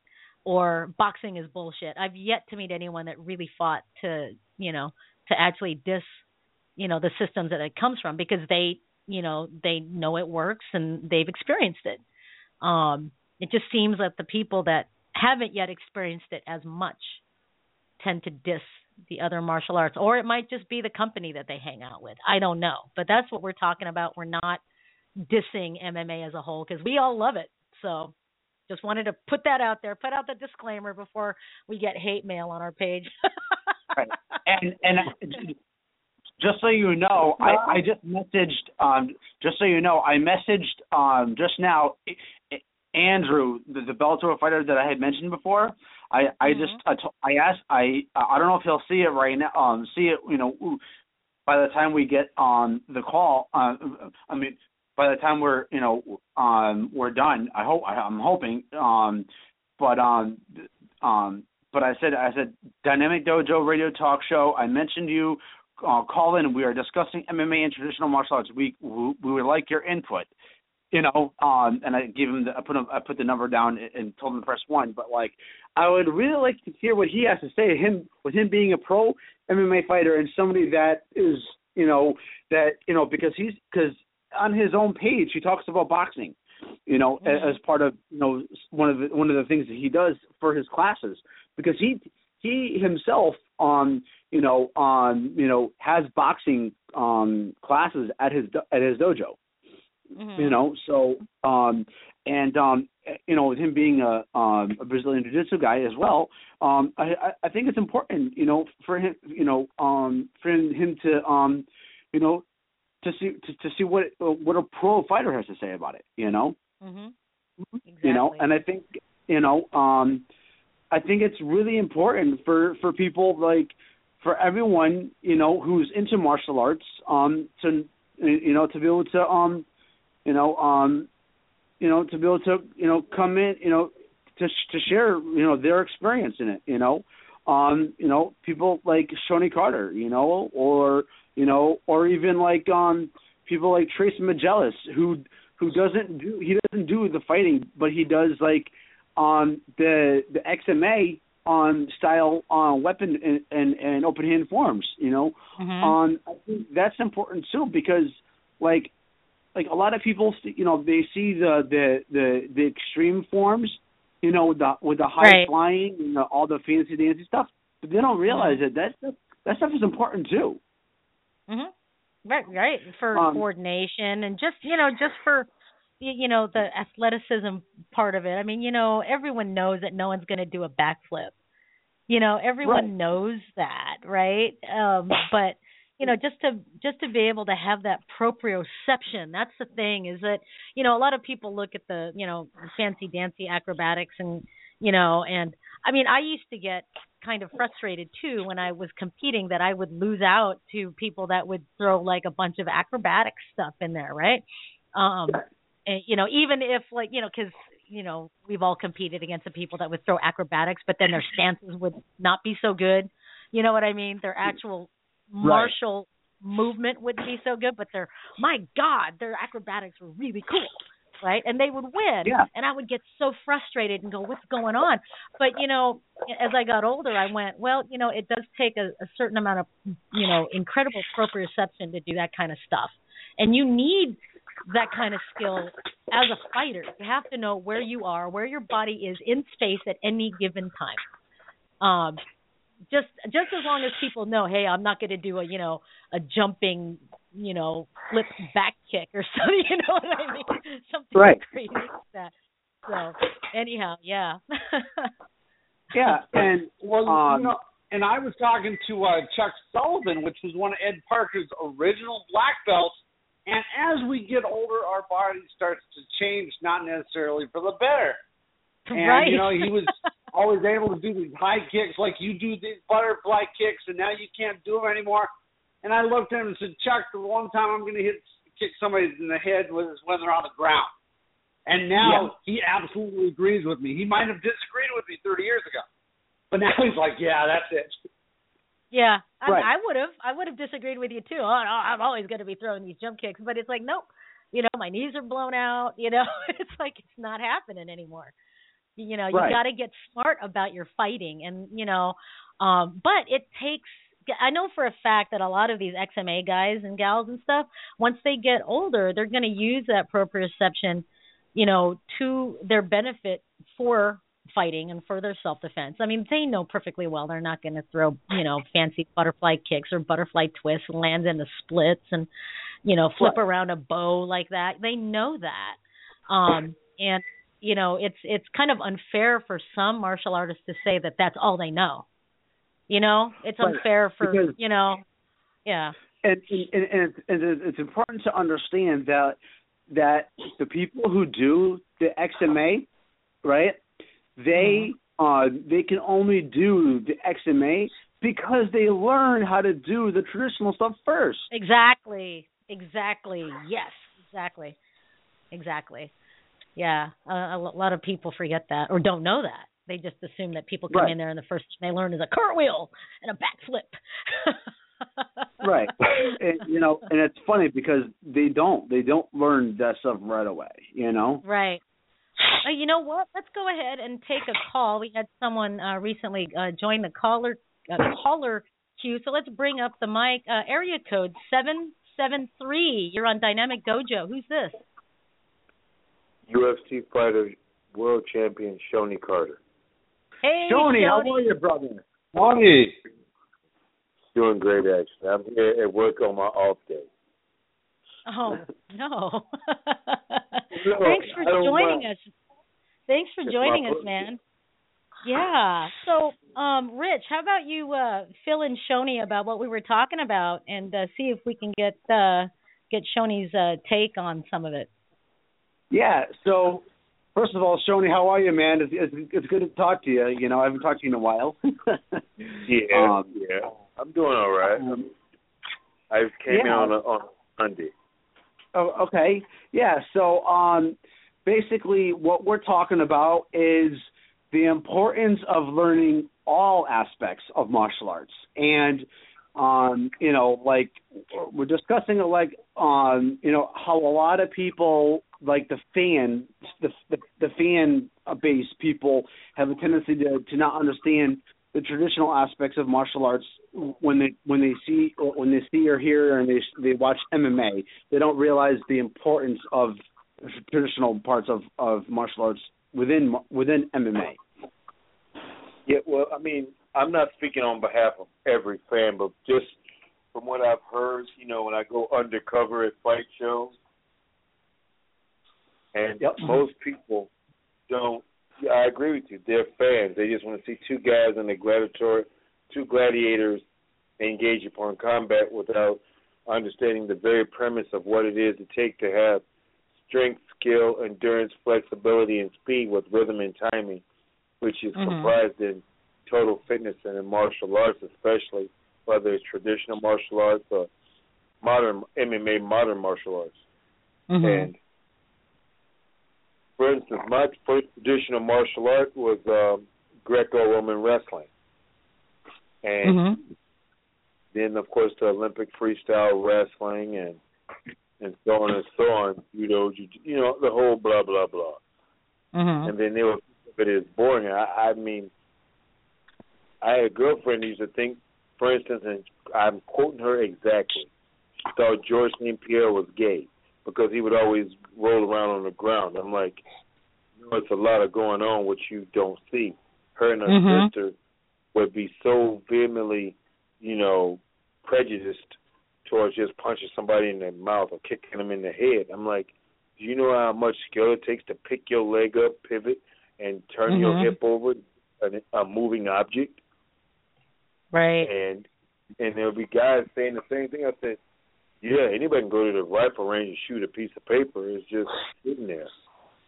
But the mm-hmm. the idea of executing something as simple as that perceivably, it takes a lot to breathe, relax, aim, stop breathing, and squeeze the trigger. Brass. But the idea of what MMA is and traditional martial arts is, it's been so overly glorified through television and pay per view and websites and Ronda Rousey with the cute dress and the bubble butt and, and you know, and I think that it is. It is. I mean, it's it's true. It's true. It's true. It, you know, I just had to laugh at that, man. I'm sorry. I mean, it's not true. I mean, it's I mean, Yeah, think it- about it. it's All the guys that that have fought got way more fights than her. You can't name ten of them. mhm. And then, but everybody knows who she is, and I'm not mad at her. God bless her. Right. I got a Mhm. number. Anyway, that's another story. But uh the idea of what people think of martial arts and MMA, they either see you in in your little pajamas with your little belt tied around it, no matter what color it is. Oh, that's cute. Well, that looks corny. Until you get struck by a block, and you think, well, it's just them blocking. Say no blocking is a strike. And if you look at- Exactly. Mm-hmm. and you by accident sparring you will do a traditional technique that you didn't think about so you watch it over and over somebody just sent me a video of judo and mma and i'm like yep did i've done all those throws in mma and you would think and they would just say oh that was a hip toss no it was a foot sweep it was a mm-hmm. hand technique but they don't get it because people don't realize that the traditional background is so prevalent in modern martial arts and necessary in in modern martial arts is what I call it. That you tend to overlook the spiritual base root of what it was in, truly intended to be. It was self defense and character Mhm. building, discipline, and structure, and focus. Because how would power without waste energy, and you shouldn't waste Mhm. energy. But the fan doesn't think about waste energy. I just, want, I just want to interject here really quick, just just so everyone um, everyone knows, uh, all the listeners and and so Rosita and you uh, you as well, Bob, know that you know Shonie Carter is not only a, a former UFC fighter and a current and a current fighter. Uh, because he still fights today, um, that he's also a former U.S. Marine, so he actually knows actual real combat as well. So you know, so he's talking from all aspects, not just martial arts. For you know, martial arts. He's actually talking about he understands every aspect because he lives in Chicago as well. So, um, and Chicago is known for its you know its its bad areas. So, Shonie Carter, you know, is the real deal. Just so people, just so everyone knows. Right on. Thank you for your service. Thank you for your service, first and foremost. I did not know that. a lot of people don't. A lot of people don't know. I said, well, honestly, it's because I'm the guy who wore the pimp suits and wore speedos and back spinning, back fisting people, and I'll say what's on my mind, and it may come out with, in a colorful alliteration of vernacular, but yes, I come from a traditional background, and I mean, my resume, I don't even like to self edify, but Rich knows I'm in the Hall of Fame with Chuck Norris and Bruce Lee and him and some everybody else. But the more important thing is that when I look at martial arts, it's a journey, not a destination. I don't train for a fight. I train because it keeps me, you know, dealing with humans. Mm-hmm. I stopped taking pills. I'm joking, I'm joking. But um, I, I love the very idea of modern martial arts and traditional martial arts. I'm actually going to start studying with some Shotokan guys and Shidokan guys. But even though I'm a, you know, yeah, I'm a black belt, but I'm the black belt that's the flaming sword. I don't know katas. Mm-hmm. I could the key hone in the actual techniques, but if you ask me to do a kata, I can make up a Shonie kata, but you wouldn't know the difference if you're not a martial artist. But the Mhm. martial artists know I don't know Pinans one through five or Tekki Tensho Yansu or Gekisai Sho Gekisai Dai or Bassai. Mhm. But I'm willing to learn them and try to go compete in a kata competition. But Very that's cool. the fundamental. Yeah, I'm I'm actually training for a kata competition. I'm and I'm going big. I don't fall down hills. I want to. I want to. I want to fall down a mountain. So I'm Oh, gonna go to like on. some. I want to go to like some Grand National or something like huge. Yeah, like You know? like like a like a crane rated uh tournament or or like an NBL like like uh like the NASKA and stuff. Yeah, I, Yeah. and and Shonie, I can hook you up with with all that information too um later on. You know, um just just give me a call later. You know, um after the after the talk show and and uh and uh, and I'll get I'll get you connected with all that. Well, stuff. first I gotta let me get them down first. Get my Pinans and my. Let me get it together. yeah. So I got uh, five Pinans and a, then you know, a Kanku Dai and then I want to like rip my gis from throwing the punches and kicks so hard. Had that There you snap go. pop crack. Nice. So, so You'd give look me good so doing that- Kusanku Dai. You'd look good doing Kusanku Dai because that, that, you know, uh, uh, I think it would fit fit your body type. Yeah, uh, very That's what well. That's what I want. I want kanku Yeah. die. Very cool. I've good, tried- good. I I tried Tekki, but I was like, all right. But I, I actually like. Like you know, I got to learn all five Pinans. first. Yeah, for for Kung Fu Right, Yeah, right. I think you do good with that. Because like you know, it's it's it's it's great that you that you're mentioning you know wanting to learn kata and compete with it because uh just before you called we were talking about how important proprioception is and how people are dissing on uh you know people doing like the XMA you know backflips and stuff and I said well you know we all know that nobody's going to do a backflip in a real street situation but it does give you a sense I of might. I might. Well, you would, you would, you would, you would. But you know, it gives you a sense of knowing where your body is at all times, and that's exactly what kata is for.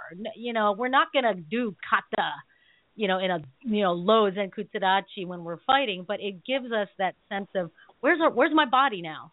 You know, can I keep my back? Exactly. And you know, so it's really refreshing to to to hear that you want to do kata competitively and to learn kata and you know because you see the the importance and the value in it that's it's so refreshing to hear Shonie thank you No, it's my pleasure. I just want to do something fun, you know, and rediscover mm-hmm. that traditional side of martial arts that most people tend to neglect to even think about. Because Mhm. for me, I mean, I, I never got into martial arts to say I'm gonna make it to the UFC. I tripped Mhm. and fell in MMA, you know, and honestly, Mhm. it was just because my friends dared me. I'm like, I was in, no, seriously. I was literally in college, and my friends didn't believe that I could fight because I was the guy. Check this out. You're gonna love this.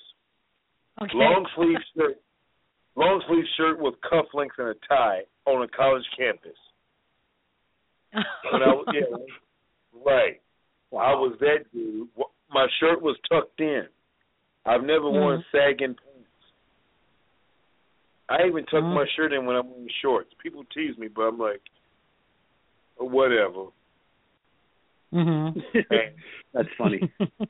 No, no, it is. Cause, but in all fairness, I was at Cat on campus with a full tank of gas, and I didn't have to have anybody chip in for gas for pizza. I Mm. would, the young boys would take the girls on a date. I would tell a young lady, "I'm gonna take you on an adventure. Where's your passport?" Oh. Yeah, that. Right. awesome. Yeah. How about that? Yeah. That's awesome. yeah, that, that, that's why I don't hang out with dudes. They they get mad at me because I'm. It sounds like I'm joking, but I'm like, no, really. Real Mhm. quick, stepping outside with our conversation. I had some. I was a trainer at a, a gym, and uh I had a fight here in Chicago, shockingly, and uh I asked 28 women, "Hey, what y'all doing next Friday other than being on NBC with me?" And Whoa. I did it different. And 22 women thought I was lying. And then I said, I tell you what, I need for you to show. And so I told them, meet me at the Chicago Theater, and I'll get you a free ticket to a show, and dress like a pussycat doll. And they, they, they thought I didn't say it to all together. I said it individually. Uh huh. So they all, but all but six showed up at the same damn time. Now, Rich, that may sound like a, a disaster. no. I went to the promoter and asked for 22 tickets. Now, he thought I was insane. I said, listen, man, I got 22 women outside the door dressed like pussycat dolls on State Street. Black miniskirts, fishnet stockings with open toe strap heels, stiletto heels. And he was like, no, you don't.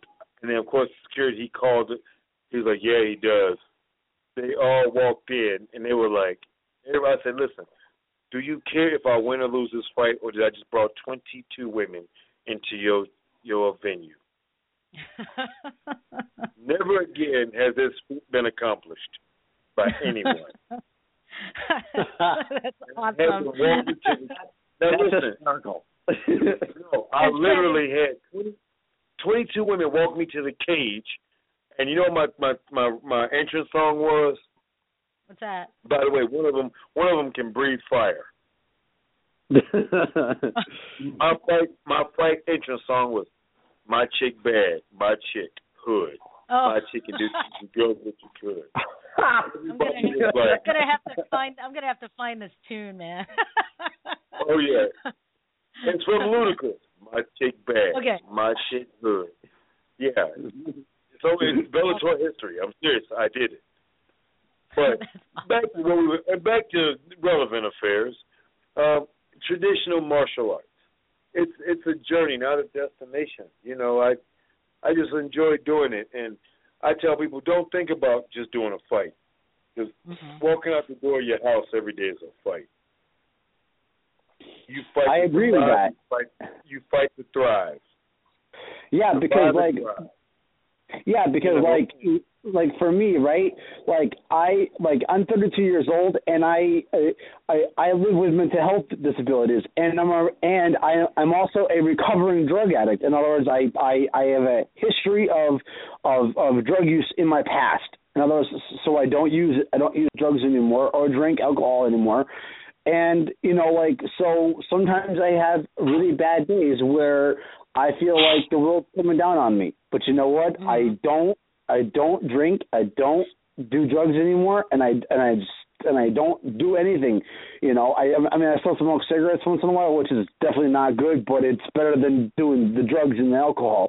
And and, and you know what, like I you know, part of be part of being a martial artist is, is learning how to um how to deal and how to cope with with with issues you know so like when Shonie Carter when when Shonie when you just talked about about you know uh, it's a fight to walk out the door sometimes sometimes I don't want to leave I don't want to get out of bed because I'm so like sad and like depressed you know? So like you know martial arts you know with martial art us martial artists not just not, because you know there's there's a difference between being a fighter and being a martial artist. Mar- like i said before martial artists live the way where a fighter just trains to fight you know.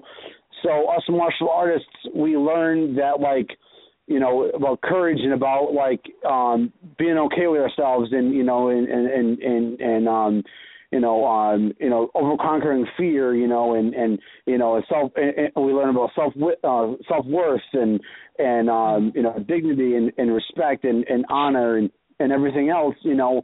And so, like for me as a martial artist, you know, dealing with mental health issues and growing up in a motorcycle club where I saw nothing but violence growing up, and and and my mother being dead, you know, and my brother being dead, you know, like I've been through a lot, but I continue. I continue to fight the good fight for myself so that way I can one day, you know, have people say like, you know, you you encourage me, you know, you you, you help me, you know, be better for myself, you know, for somebody else, uh, you know, because people like Shonie, people like you, Estita, people like you, Bob, you know, really encourage me, you know, and that's what martial arts is about. You know, martial arts is not about getting in that ring and you know putting on putting on a, a good show and you know and making the person bloody, you know, because you know what? When Shonie when he was in that in that in that UFC ring man or in the in the octagon you know the the grand stage of them all right? The the the the the, the most you know prestigious cage of you know in the world the UFC right? He was not only putting on a show but those his fans loved him. And the people that were not his fans became his fans afterwards. You know and and, and that's a uh-huh. fact. Why? Because he because he went in there and had fun.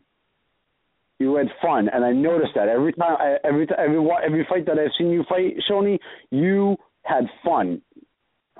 I do. I do. I even teach people here at the gym. I mean, I'm, I'm a manager of LA Fitness, a personal training director, and I'm, yeah, yeah, I'm over here at uh, Clark and Diversey in Lakeview, and I'm here is uh, you know I'm off day. I'm mm-hmm. talking to you guys, but yet I'm having fun with it.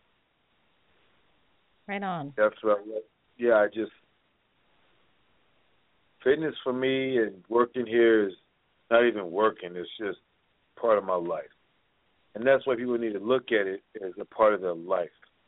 You know, mm-hmm. you could collect a paycheck, or you can change people's lives. Mm-hmm. That's what I like to say.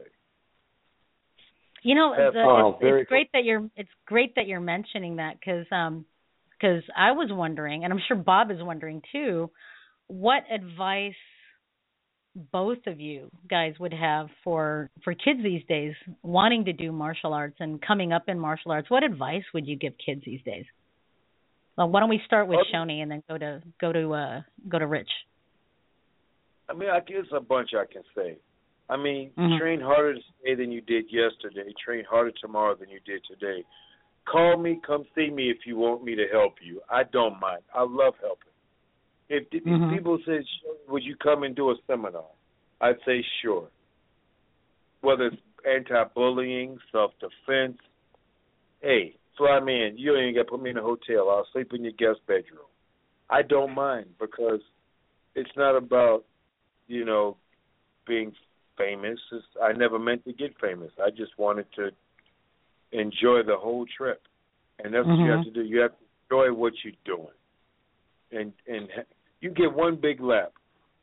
Enjoy that lap. Mm-hmm. Have fun. You know, just enjoy what it is that you do, and I can stop cyberbullying right now. You ready to hear this profound Sure. statement I'm about to make? I am. Everybody, buckle up. This is some heavy stuff I'm about to throw out there. I'm buckled. All right, unplug, go outside, ride a bike, Mm, go climb a mhm. tree, Sure. Yes, sir. Go- yes, go- sir. play soccer, go kick a ball, go join the wrestling team, do some push-ups, sit-ups, and squats instead of updating your Facebook status. Mm-hmm. Turn off your chat room option on your Facebook page. Put down the remote. Go do some chin ups on your nearest park. Get on a swing. Get away from the computer. I mean, Mm-hmm. really. And if you got a, a physical bully, guess what? Go be a snitch. Be a tattletale. Go tell. And if you don't, and if if first person don't do nothing, the second, third, fourth, fifth, or then if you get to ten people that ain't did nothing, guess what? Call me. I'll show up. Mhm. Take the. I mean, Wonderful advice. Yeah, unplug. Ignore them. Mhm. You know what's A funny, Tony, and you know what's funny It's like I'm so glad you you you mentioned that because I uh I I teach at a private school and I teach uh Yeah. Tai Chi and Wushu there as part of their PE because because a lot of schools here in Seattle don't have PE anymore. It- There's just not enough funding. It just come in. you know and it's it just pisses me off that the you know that the funding doesn't you know doesn't work and stuff like that right but you know Right. i take these kids out to the uh, out to a nearby playground every day and it never fails to amaze me how many kids are not playing baseball or not playing flag football. The stuff that i say hey let's play flag football or something right? Let's run. Let's you know let's fall down. Let's do something. But they're like just leaning up against the fence on their on their you know permanently connected ipads and that's all they're doing. And i'm like god you guys it's sunny out you know? It's like really? down. get outside. Come on. Come on kids oh my god I mean, really. All right. So Geez. yeah, but Rusty, when you and I were kids, we were our father's remote control TV. that's right Man. Get up and Who change you the channel. telling? yeah You want to exactly go outside. You didn't want to stand there and be the damn antenna. mhm How Wait, true Tony, is do you that? Wanna- yeah, were, were were you guys the the ones that had to stand there with your arm in some weird place holding a piece of tinfoil? You know, yes. I mean, now I know that there's a small electrical charge in your brain that amplifies mm-hmm. the signal.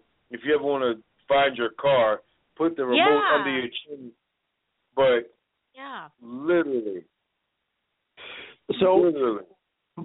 Before I, I before I, I I mentioned about like um about what advice I have to give. I have to um you know uh really just really quick on you know we're talking about you know Shonie you were talking about about anti-bullying and you know and with the martial arts kid you know coming out you know and everything like that on you know and about like you know tr- traditional martial arts and and MMA.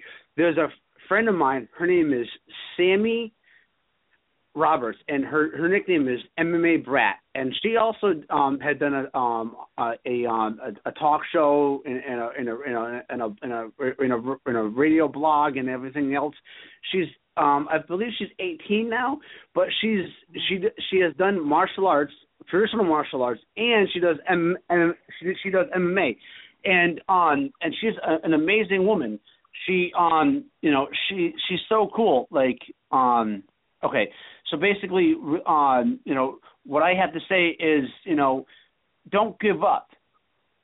Don't give up you know and um you know it, it's important to like keep going and you know believe in yourself. Be good to yourself. Don't say you can't do it. Don't say i'm going to stop this because this is too hard for me. Uh, and Mm-hmm. and it's important for me um you know to um you know it's important for me to, to reiterate the fact that like everybody has issues um whether it's big small we all have uh, stuff going on in our lives. And it's really important that like um it's really important um it, it's really excuse me i'm stuttering. Um it's really important for everyone to know that like you can do anything you put your mind to. Anything. Mhm. you know? That's right. So, I mean, Shonie Carter is a um is, is is a prime example. Myself, who grew up in a in a in a in a life of crime, you know, a motorcycle club, you know, and you know, I'm a recovering drug addict. I have mental health issues. You know, my mother died. You know, uh, when I was 15, my brother died um, in 2007. You know, and and you know what? Like, I still persevere. Perseverance will always pay off, no matter what. Indeed. Indeed. Thank you so Absolutely. much. Absolutely. And Bob, what about you? I mean, you've got you've got a lot of experience too. What uh what advice would you give to kids real quick because we only have like 5 minutes left of our broadcast. well, yeah, I do. You know, I do have a couple things, and I'm right there with Shonie because I had to rat a kid out when my my son was being picked on. Uh, I Mm-hmm. told you the story. Uh, a kid lost his legs real recently because he tried to commit suicide and jumped off a, Mhm. a bridge over a freeway. And then I Mhm. find out last weekend it was his water polo team that was just bullying the hell out of him. yeah. And I'm like, Mhm. I, I wanted to literally say, get me a stick and bring those boys to me. Right. Let me see how it Right. feels. yeah. You know, exactly. just, you know, don't don't take it. Uh, if you need to talk to somebody about it, go tell on them. Go tell a teacher, principal, policeman, parent, whatever Mhm. it takes to stop this from happening. Because I'm seeing too many travesties out there right now that don't have to be there. I know when when we were kids, there was yeah we got picked on, but but nobody was committing suicide over there. So there's some things happening that, that shouldn't be happening. And Mhm. a shout out to Shonie because the martial arts kid is going to be uh, being uh, uh, shown in Chicago on November 12th at the AMC River East 21 on East Illinois Street. Oh, right on. huh. I I think you really may enjoy seeing it, Shonie. Okay. Very cool. Now Very I, I had cool. a question for. I'm sorry, Go what, ahead. Shonie? No, I, Uh, no, I wanted to ask you a question because U, UFC MMA is so brutal. Are you taking precautions because you're not going to be able to fight like this forever? Your body's going to get banged up. You're going to blow out your knees. You're going to blow out your back. Are you taking precautions to retire early so you can just train and teach people and chill out so you're you, so you don't have physical problems in the future? I've been doing that for a long time. I mean, literally, I'm in the negotiations for finally getting my book published. I'm a manager of a of LA Fitness, and I teach Chicago cops, and I I've got so many things going on. Like I've done a small film called Charger. I'm in the next upcoming Star Trek. Oh, I'm cool. in a movie. I'm in a movie with Wesley Snipes and Michael Jai White and Cicely Tyson, Angela Bassett. And I Very mean, cool. yeah, it's it's so much things that are going on on on so many little micro levels in my life that I give back, and I still compete in grappling tournaments, and I I only compete at super heavyweight. It, it Mhm. makes it fair for the guys, you know, because they're like 260 and above, and but I mean, these are 40 something year old guys who, even if they black belts, say, what is the chance of you training every day or two times, three times a week, and you ain't never get a fight or never gotten to a UFC level of competition, and you never Mhm. once thought that you would walk onto a grappling mat at a tournament with your little black belt on, and you have to go up against a former 14-time world champion who's been in the UFC. Mm, The mhm. chances are astronomically against that happening. So what I do is I do to tournaments, and whatever belt division is uneven, I'll jump right in. And one of the most beautiful things, and this ain't about me. This is a moment I'm gonna tell you about that I saw the most beautiful thing. One opponent was 52, the other one was 72, and they were going in the no-gi division, and there was nobody else Mhm. their age. Mhm. And I said, and these two went at it. The older man lost, but they both broke a sweat. And I stood up and I started clapping. Everybody around me started clapping. I said, gentlemen, I know I'm going to offer this to you as a humble, modest man. I'd like to compete against both of you just to give you, you know, a chance to work out. And they both Mhm. obliged me. And everybody's like, "What are you doing?" I said, "I don't care." I said, "The chances of you getting a chance to work out with a professional, former world class athlete who tried out for the Olympics and fought in the UFC. You cannot bet odds on that ever happening in your life. Mm-hmm. Win or. And it ain't it ain't about Shonie Carter. The fact is, I'm the representation of what part, a major part of what made MMA and UFC so popular. Mm-hmm. The idea, the premise of gladiatorial combat being personified of power and authority on TV, and you, you the fans, the people behind the scenes beyond the UFC years. Young lady, think about this. What were the chances you grew up thinking about having a radio blog talk show talking to a former UFC fighter who's a U.S. Marine? What are the chances? I didn't even, you know, to tell you the truth, I really didn't think that I would have my own radio show. Um,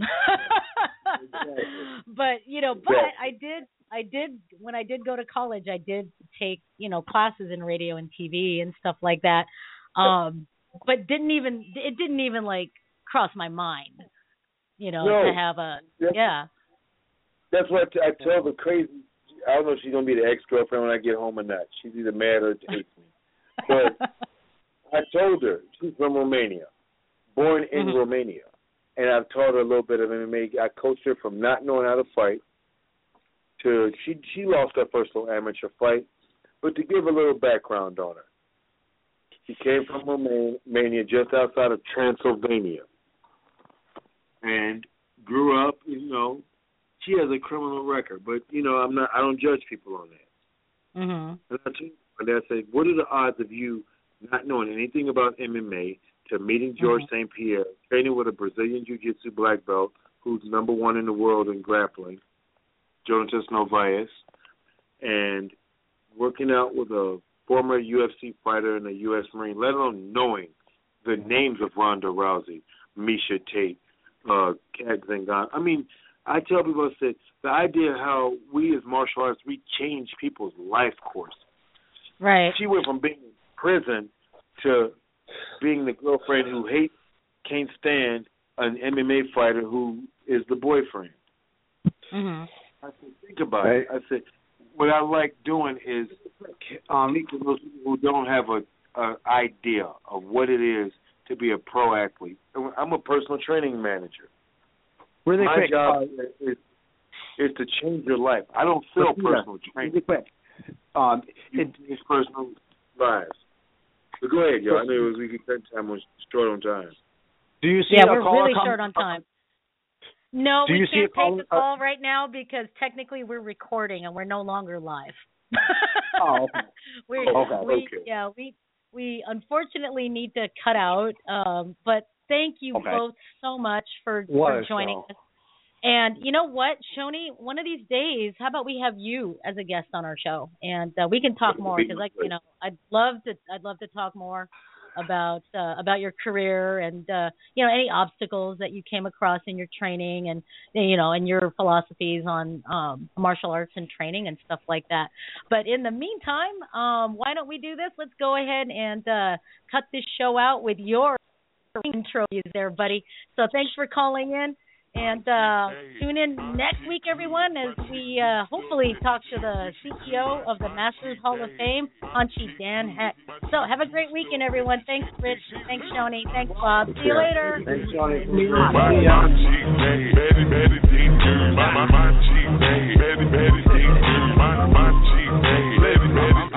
I'm saying my chick bad, my chick hood, my chick do stuff that your chick wish she could. My chick bad, badder than yours. My chick do stuff that I can't even put in words. Her swagger don't stop, her body won't quit. So full pipe down, you ain't talking about my, my, my chick bad. Tell me if you seen her. She always bring the racket like Venus and Serena. All white top, all white belt, and all white jeans, body looking like milk. No time for games.